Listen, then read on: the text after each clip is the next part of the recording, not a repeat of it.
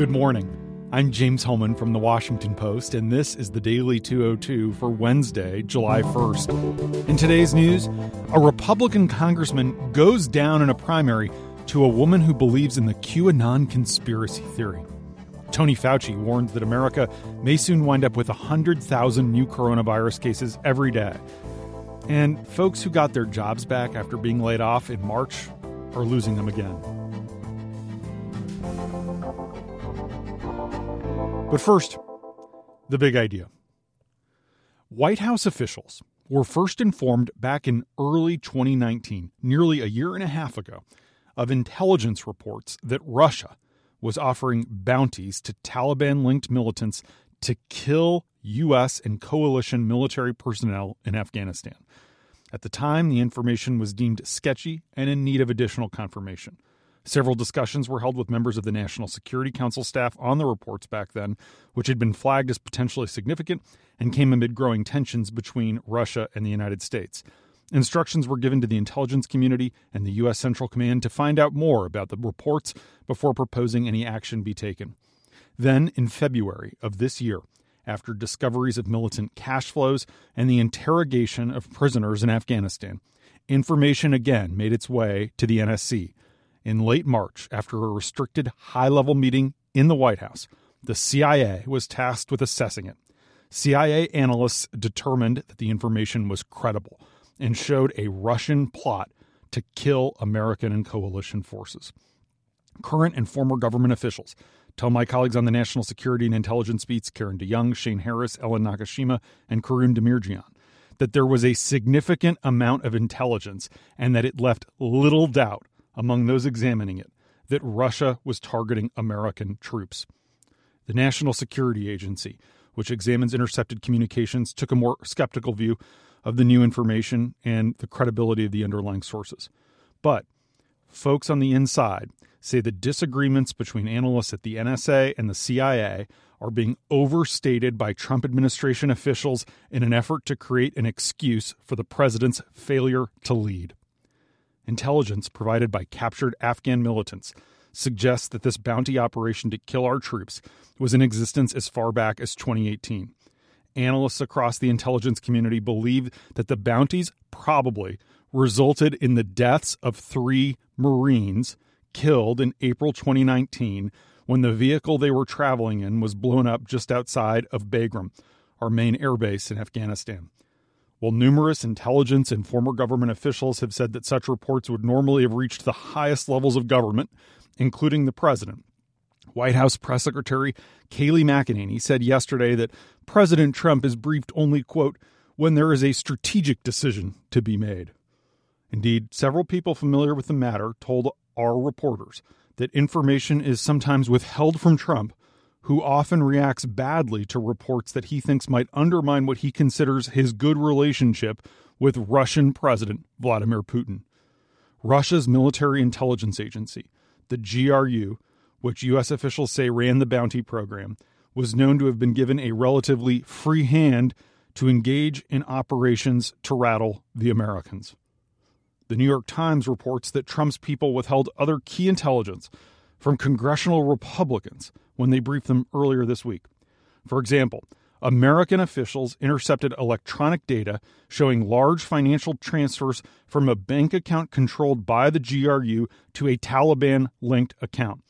The Times says that U.S. investigators also were able to identify by name numerous Afghans in a network linked to the Kremlin's suspected operation to murder our GIs. These disclosures further undercut White House officials' claims that the intelligence was too uncertain to brief Trump, and it was not shared with Republicans. Secretary of State Mike Pompeo, who spoke on Monday with the chief Taliban negotiator about the Trump administration's ongoing peace talks with the Taliban, tweeted that he pressed the militants to, quote, live up to their commitments, including not to attack Americans. The strategic goal of the Kremlin here was to get America out of Afghanistan, and this president remains determined to make that happen before the election. And that's the big idea. Here are three other headlines that should be on your radar this hump day. Number one Lauren Boebert won a big upset last night in a Republican primary in Colorado, defeating five term Congressman Scott Tipton, a member of the Tea Party class of 2010, who had Trump's endorsement. Boebert, who has flirted with the fringe QAnon conspiracy theory, is now favored to get elected to Congress in the November election against Diane Mitsch Bush, a former Democratic state legislator who ran against Tipton in 2018 and won the party's nomination handily yesterday.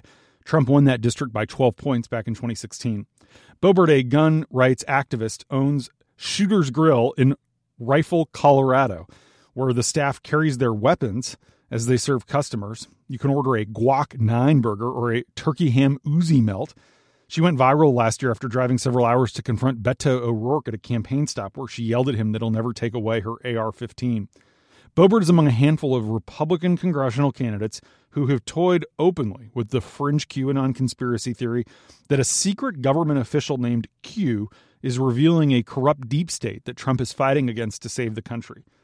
More recently, she has defied her state's coronavirus restrictions and refused to ever close her restaurant to dine in patrons, forcing county officials to obtain a cease and desist letter from a district judge to shut her down. She ran against Tipton from the far right, accusing the very conservative lawmaker of siding with liberals like Alexandria Ocasio Cortez by voting for coronavirus relief bills. The other members of Congress who have lost primaries this year are Denver Riggleman in Virginia. He lost a Republican convention primary because he officiated a gay wedding for two former campaign volunteers. Steve King, who lost a primary in Iowa after making a series of racist comments and Dan Lipinski in Illinois, who lost a Democratic primary because he opposes abortion rights. New York Democratic Representatives Eliot Engel and Carolyn Maloney are still waiting for mail in ballots to be counted to know their fates. Both are in contests that remain too close for the Associated Press to call even eight days after their primary. Former middle school principal Jamal Bowman has declared victory over Engel, but Engel, who's the chairman of the House Foreign Affairs Committee, has not conceded. Number two, Tony Fauci, our country's top infectious disease expert, fears that the United States could soon reach 100,000 new daily cases if trends don't reverse quickly. That surge of the coronavirus would be more than twice as many as the record so far and three times as many as at the original peak this spring. Roughly 2.6 million infections have now been confirmed in the country. New infections topped 40,000 again yesterday, as they have in four of the past five days, forcing shaken states to pull back from reopening. Fauci gave this bleak assessment in response to questions during his latest appearance on Capitol Hill to brief lawmakers as new infections run rampant across the Sun Belt, with hospitalizations now escalating every day in a dozen states.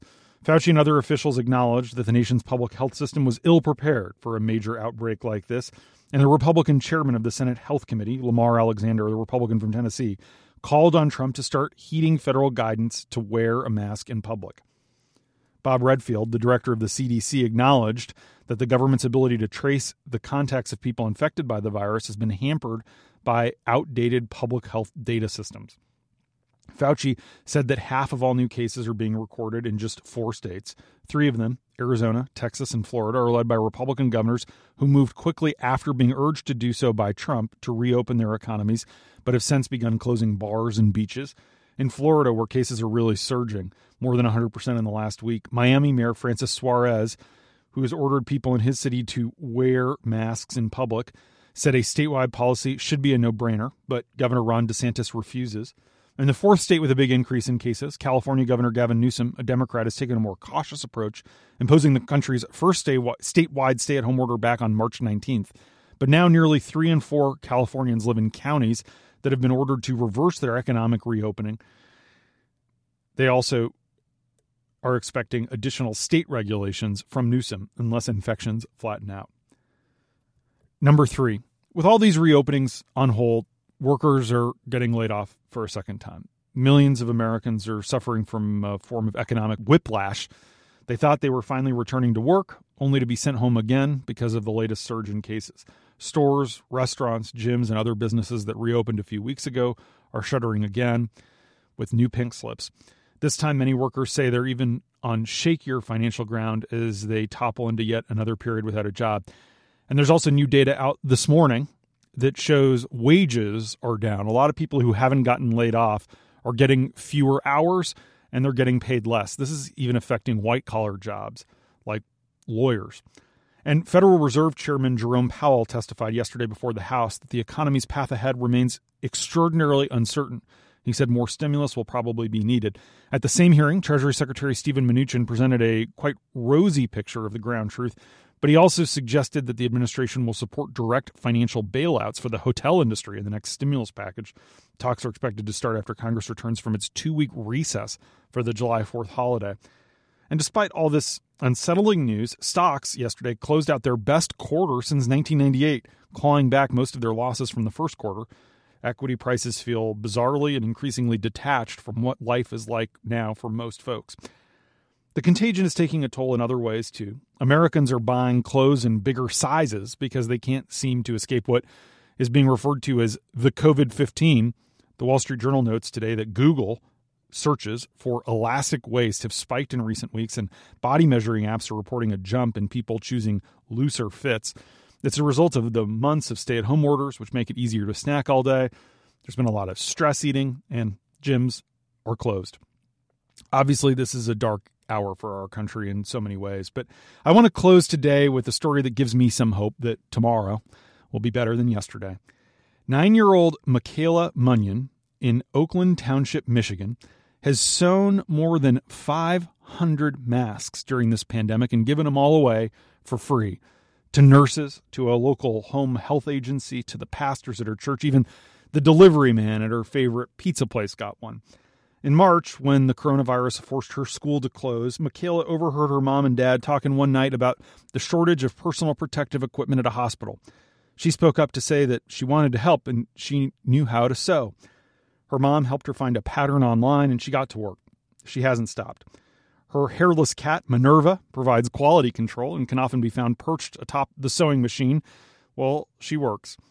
As the number of confirmed coronavirus cases in Michigan nears 70,000, Michaela received a much anticipated package in the mail the other day.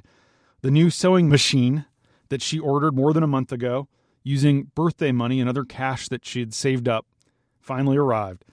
That allowed her to retire the temperamental old model that her mom had received from her own grandmother as a teenager. Michaela is already putting it to good use. She tells my colleague Scott Allen that it's way, way quieter and much easier to thread. It sounds trite, I know, but it's true. There is nothing, nothing wrong with America that cannot be fixed by what is right with America. The kids are all right. And that's the Daily 202 for Wednesday, July 1st. Thanks for listening. I'm James Hohmann. Stay safe. I'll talk to you tomorrow.